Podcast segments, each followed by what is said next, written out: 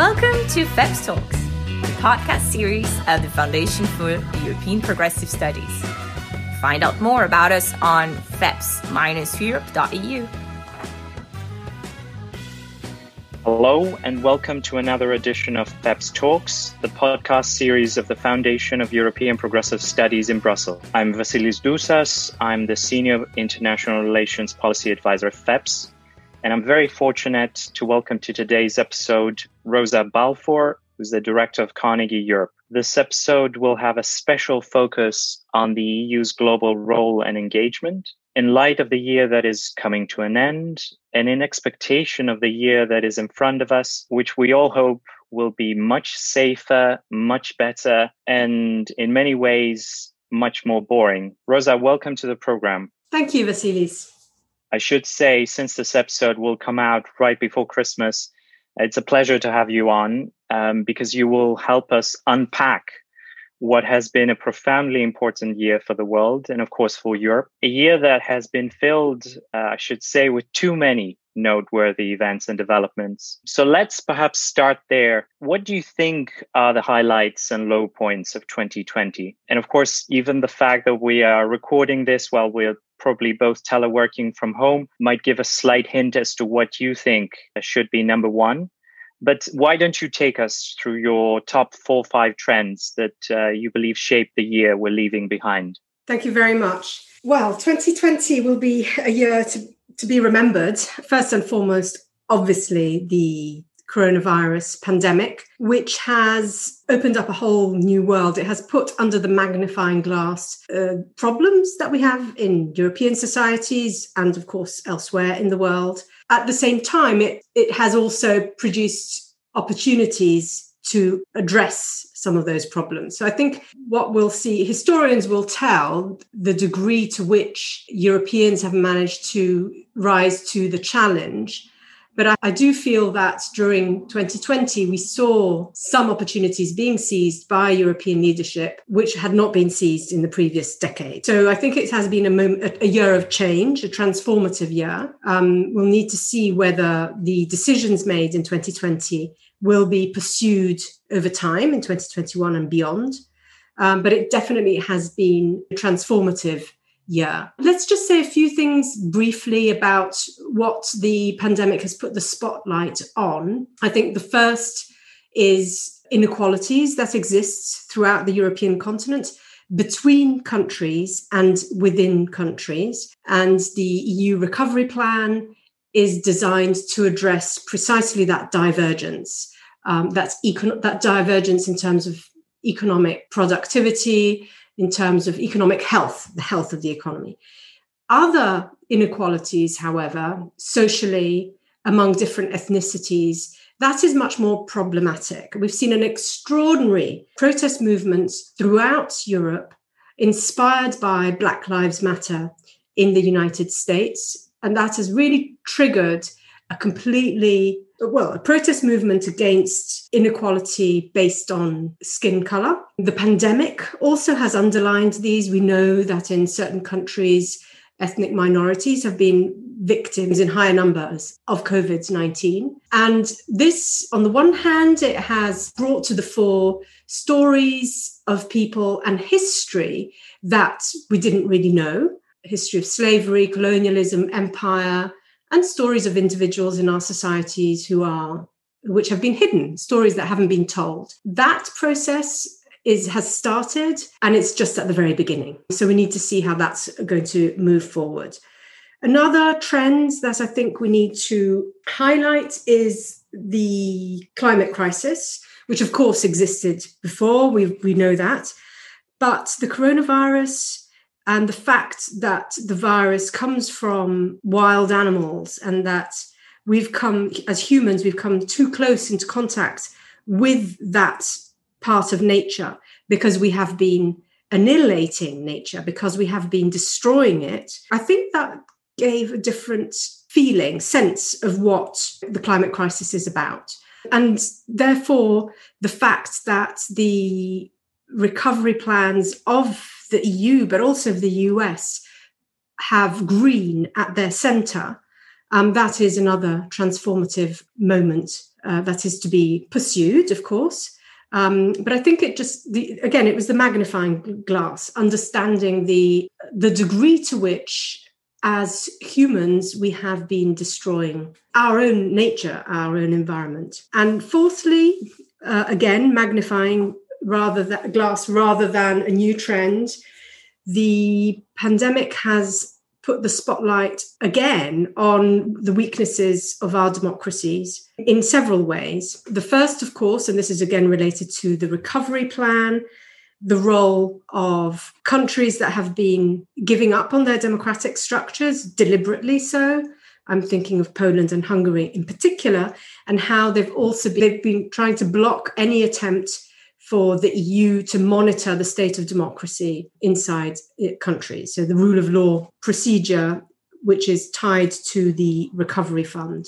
But uh, beyond the role of Hungary and Poland, actually, let me just highlight that I think this is one of the biggest challenges for Europe looking forward. And Europe is truly handicapped by the fact that it has non democracies in it within its fold, and that these non democracies mm-hmm. are holding to ransom the other member states. But let me also highlight this is not just about Hungary and Poland, where there are leaders which who are deliberately undermining democratic structures there. There are broader trends within Europe as a whole and elsewhere. I mean, we've seen democracy in the US also under the magnifying glass, and we've seen all the problems there. But um, in Europe, and I think there's some issues that came about with the in the context of the pandemic, which show that there are difficulties. For instance, the degree of coordination between states, the EU, national states, regions, and local authorities, which has been absolutely critical in managing the pandemic. And we have very different stories there. We've seen in Spain and in the UK um, that they've been quarrels between regions, local leaders, and the centralized um, state, which does raise questions about the constitutional arrangements in these countries. We've seen similar quarrels also in Italy and in France. And I think if we wanted to look at democracy moving forward, um, it will be important to look at those relationships between governance structures. But there's m- plenty more that can be said about democracy, you know, transparency, access to information, uh, freedom of, of speech, freedom of the press. There's plenty of issues that need to be addressed. So that's another big trend that has been under the spotlight during the context of the pandemic. But Rosa, many thanks. You certainly covered a lot and you talked about the many problems, the many weaknesses within the EU and across the continent that the pandemic uh, shed such a strong spotlight. But if you had to pick, and in response to an eventful year like this, what would you say were the biggest successes and, of course, biggest disappointments in particular when it comes to the EU's foreign policy performance? Yes. So, moving on to foreign policy, it has not been a very good year for the EU, that's for sure.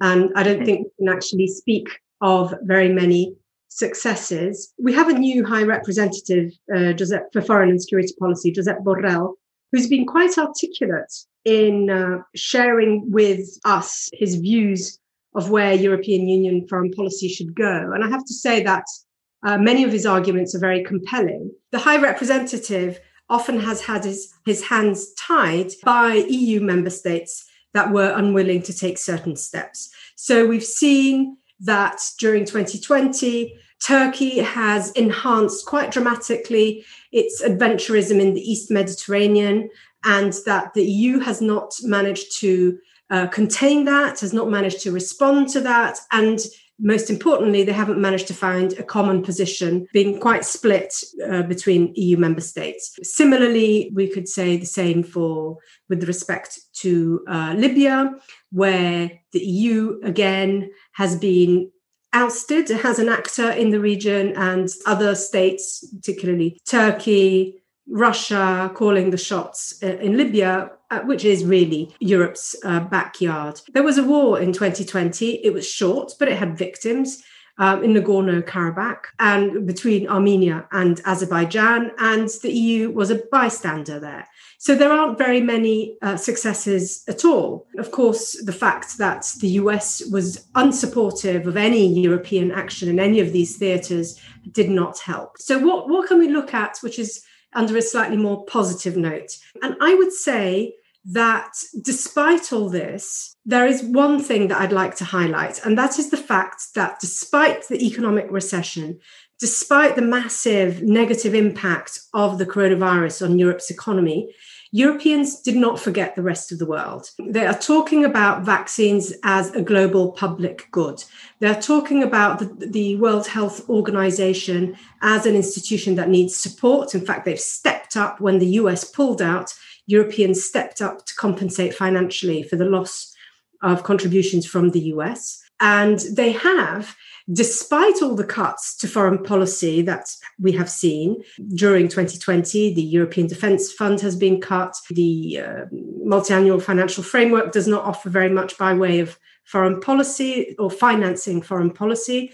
Uh, but despite this, Europe in the recovery plan, um, Europeans have foreseen uh, some support, especially for neighbours um, and are designing plans, you know, debt relief plans. They are pushing debt relief plans in uh, G7, G20, and in the various formats where this ought to be done. And even if it's not a major game changer, Europe has been so far the only bloc of states that has been doing this. Um, and I think that sends a very powerful message. And now that, as of January, there'll be a different US administration, there's a real opportunity to do something different. And this really ought to be seen by the EU, which is the most multilateralist actor by definition, by DNA. Europe really should try and invest on this and make it a signature element that you know mm-hmm. its policies even if just talking about health policy even if we're just talking about uh, debt relief and i'm not you know even if we look at it from a minimalist policy angle, but still Europe can be a leader, a global leader on this. So I think that's mm-hmm. the success is simply the fact that the rest of the world was not completely forgotten. I wouldn't have taken for granted that the EU would have thought in global terms about health. The first weeks of the pandemic, in March 2020, EU member states closed their borders unilaterally mm-hmm. without any coordination. So the first instincts were really nationalist. So from then to a European scale and then to a more global scale in terms of thinking in terms of solidarity, I think that's that's important and it, it is a choice. It is a political choice. Many thanks, and certainly what you highlighted is a bright spot amidst all the pessimism and all the negativity that dominated uh, 2020. But very briefly, just going back to what you were saying about um, the high representative having his hands tied. This is the messy state of European politics, and it has been the case for a long time. The EEAS just recently celebrated its 10th birthday, and some of these questions keep popping up. So, looking back at this year that's started with grand announcements, big plans from climate to Europe becoming more geopolitical or becoming more fluent when it comes to the language of power. What one lesson should Brussels, you think that Brussels should take? Good question. I hadn't thought of this answer actually. I think, and I guess the coronavirus highlighted this, it has possibly accelerated the degree to which internal policy has external consequences. And this nexus, we've always talked a lot about it. Um, certainly in the community of you know think tankers and analysts about the nexus between internal and external but it's always been a bit a bit nebulous this debate and the european institutions have been particularly bad at doing this because they are organized by competences. They have powers on the basis of competences and then institutions to run those uh, competences. And those institutions are divided into it's a bureaucracy, right? So they're, they're siloed. And I think for the first time, and perhaps the attention given also to the climate crisis imposes the need to think about the internal and the external in a much more interconnected way. And um, yeah, and of course, with the pandemic, when you had, you know, the supply crisis of PPE and paracetamol and then you realize that actually you're not producing any of it. So all of a sudden something that is very close to home you realize it's actually an international problem. It's an international issue. So i think perhaps the lesson learned is for the commission that it really needs to think a bit more creatively about the relationship between internal and external. And it's doing that. I mean as i said it, this you know it's accelerated it. It was it had begun but there was very little movement. For instance a couple of years ago the commission came up with a communication on the international role for the euro but it wasn't really pursued. Whereas now they're beginning to think about how to implement that. Um, so things things are changing um, in that sense and I, I guess that is the lesson to be learned. The other one is that, so as you, you mentioned, you know, the geopolitical commission, which I've always thought was a bit of a contradiction in terms, the commission being an institution, rules based, embedded to the legal system, it can't be geopolitical. Certainly not in the classic sense of geopolitical, which basically is a bit of a realist interpretation of international politics, where you have a rather smart and nimble actor who's able to change mm-hmm. the chessboard to its will. And the Commission isn't really that. But where it has a lot more leeway is on economics. So if you think of geopolitical as extended to geoeconomic, then you, you it opens up a whole range of possibilities uh, for the EU to engage with the world um, in a different way and really leveraging on what its strengths are rather than mm-hmm. what its weaknesses are. And its weaknesses are geopolitics, right. not geoeconomics. Mm-hmm. I think you're right. Um, I think the pandemic has made it blindingly obvious the, the utter collapse between the internal and the external. And the Commission, you know, is well advised to pay more attention, not just to the policy side, but to the politics side of things. But building on what you said, and if you were to advise the foreign policy establishment in Brussels and across the continent, the EEAS, the High Representative, where would you advise that the focus of Brussels and beyond Brussels should be regarding next year? Just building on what you enumerated as, as key lessons from last year. Since we've been having these continuous discussions about what Europe's international role ought to be, and I think we always come up with the conclusion that on most theatres, Europe needs to be present, albeit that involvement may vary depending on proximity in the first instance and obviously interests. So, proximity says that Europe cannot fail in its neighbourhood, which is what it has been doing.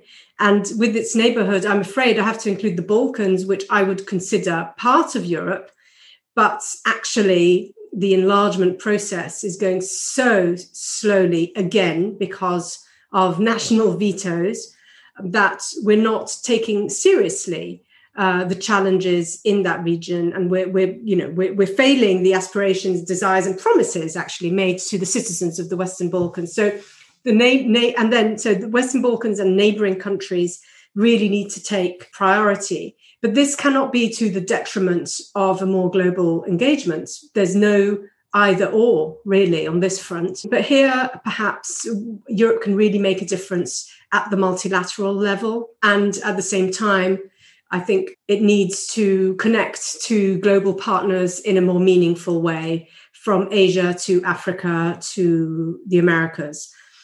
Of course, the item which will be number one number one on the list on the agenda will be China. The US has been imposing on Europe a kind of binary choice either with us or with or against us with respect to China. With Biden the tune will change but the substance will remain the same and it's unavoidable for EU member states to overcome again their differences, the differences among them, and engage with the US on all things China, related to China, which it so happens relate to most policy areas anyway, because it ranges from from trade to human rights to security in Asia to investments in Africa. It covers really the full technology, taxation, you know, it covers the full range of issues so um, that's an unavoidable number one on the list, even if European states might not be willing to um, to address that. Many thanks. So multilateralism, a more agile global partnering. You certainly talked about Europe continuing to fill the gaps when it comes to the deficit of global solidarity. Yeah. And last but not least, China, where we need a more realistic approach towards Beijing that doesn't get dragged back into the Manichean way uh, that the Trump administration yeah. sort of portrayed things. When it comes to foreign policy, I should also add that one of the biggest dilemmas or questions the new commission will face is how it crafts this more unified and more assertive European foreign policy, especially when 2020, in my opinion, uh, gave us ample uh, room to question whether it is indeed possible to craft such a policy, especially in, in relations to cases where the union was called to defend crucial interests of member states, not in the theoretical sense, but in the purely direct uh, sense. And in the eyes of many in some of these key member states, and some of these you certainly alluded to, um, the European response was a disappointment. Right. Well, we'll leave the doom and gloom 2020 uh, back. I have one last question, which concerns you. Uh, it's been a busy year, and it's been a year that, you know, to a bigger or less extent, uh, has been difficult for everyone. So, can you perhaps single out one book or perhaps one movie that sort of acted as a reference point for you that that helped you uh, make it through the storm that was uh, 2020? Yeah, I have two books. The first book is by Richard Powers. It's a novel. It's called The Overstory, and it's about trees. It's an amazing novel about trees. Um, there's several characters in this novel that somehow some of them cross paths with each other, but the protagonists really are the trees. And I have to say, I was reading that when we went into lockdown. And you, you may recall that the first uh, weeks and months of lockdown, there was no cars, when there was no traffic, the air was clean, and it was spring, and we could go out for walks. Some of us perhaps couldn't go very far, depending on the rules in the country we were staying. But the trees, the noise they make, the rustling of the leaves, took the center stage also of my mind. And it felt like a vindication of nature, the revenge of nature, which as human beings we have rejected. We have we're part of nature, but we've rejected that principle. We've tried to conquer nature. We've we've embarked on uh, criminal deforestation, and the trees and the story about the trees, the tree, trees communicating to each other and setting out the strategies for their own survival. And it just felt that we had so much to learn from them. So that was one, that was the novel. And then because I became curious about the Spanish flu, I, I have a degree in history and I couldn't mm-hmm. really remember reading much about the Spanish flu. So I wanted to find out. So I went to find some of my history books and I found a, a one from 1998 by Mark Mazower, which is called Dark Continent, and it's a history of the 20th century. Right. Yeah. And it's thematically, it's a brilliant book. It's thematically organized. And so I realized while I was reading it that many of the debates in which we were taking part future of democracy, future of globalization, health, bodies, how we relate to the, those. The, they were treated in this book. And, you know, look at the, the failure of representative parliamentary democracy in the 1920s and, and 30s. The debate about capitalism was ran parallel to the debate we were having about globalization. So it was quite, really quite fascinating to be able to take a, a, a slightly more, put on a, a more historical uh, interpretation, use a more historical interpretation of what was happening to us. So those are the two books that for me were really important during this year. Uh, neither of them were published in 2020, although The Overstory is quite recent. Uh, Mark Mazower is a 20 year old book, but still extremely valid and f- fascinating. Also, he talks about empire which again, with the Black Lives Matter protest, uh, back, came back to the fore. And let's not forget that those of us who've done a historical history studies in the UK, we didn't really do very much on empire. Actually, I did do a bit on empire, but you know, a lot of the students were, were not. They hadn't learnt about empire at school. So the this um, debate uh, that has come out with the you know with the statues being knocked down, etc. It's absolutely fascinating. It's opening up a whole new look into uh, humankind and its history. Many thanks, Rosa. And of course, speaking of uh, the UK, uh, we didn't mention the B word, Brexit, and what repercussions it will have for European foreign policy, not just EU foreign yeah. policy. But we'll save that uh, for a future episode. Maybe not. Maybe I could just add recreating a relationship with the UK on foreign policy matters ought to be a priority for 2021 because the UK and the EU have been partners on foreign and security matters for decades now. And during 2020, it was clear that the UK, the government did not want to be seen as cooperating with the EU on various issues, sanctions, human rights, uh, disinformation, but it has to. So that's a priority for 2021, I would say. Many thanks, Rosa, for these um, two recommendations. Um, we're looking forward to discovering these books, and I'm sure our listeners um, will follow your recommendations. Many also, uh, many thanks also for um, highlighting um, the fact that in 2020, many of us discovered or rediscovered at least the practical benefits of a more peripatetic way mm. of thinking and theorizing about things. I'm afraid our time is up. So all there is for me to say is a big thanks to Rosa Balfour for joining us. Rosa, many thanks indeed. Thank you. Happy 2021. This was FEPS Talks, the podcast series of the Foundation for European Progressive Studies. You can find the series on all podcast platforms and make sure you subscribe. As I always do, I will leave you with a quote. And this episode's quote is again by Albert Camus, which might come in handy when we try to shore up some optimism when we look forward to 2021. In the midst of winter, I found there was within me an invincible summer. Merry Christmas to all. Many thanks for listening. Have an excellent afternoon.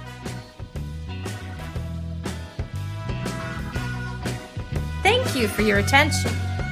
If you found our conversation interesting, do not hesitate to share it on social media with the hashtag FEPSTalks. More is yet to come. Stay tuned.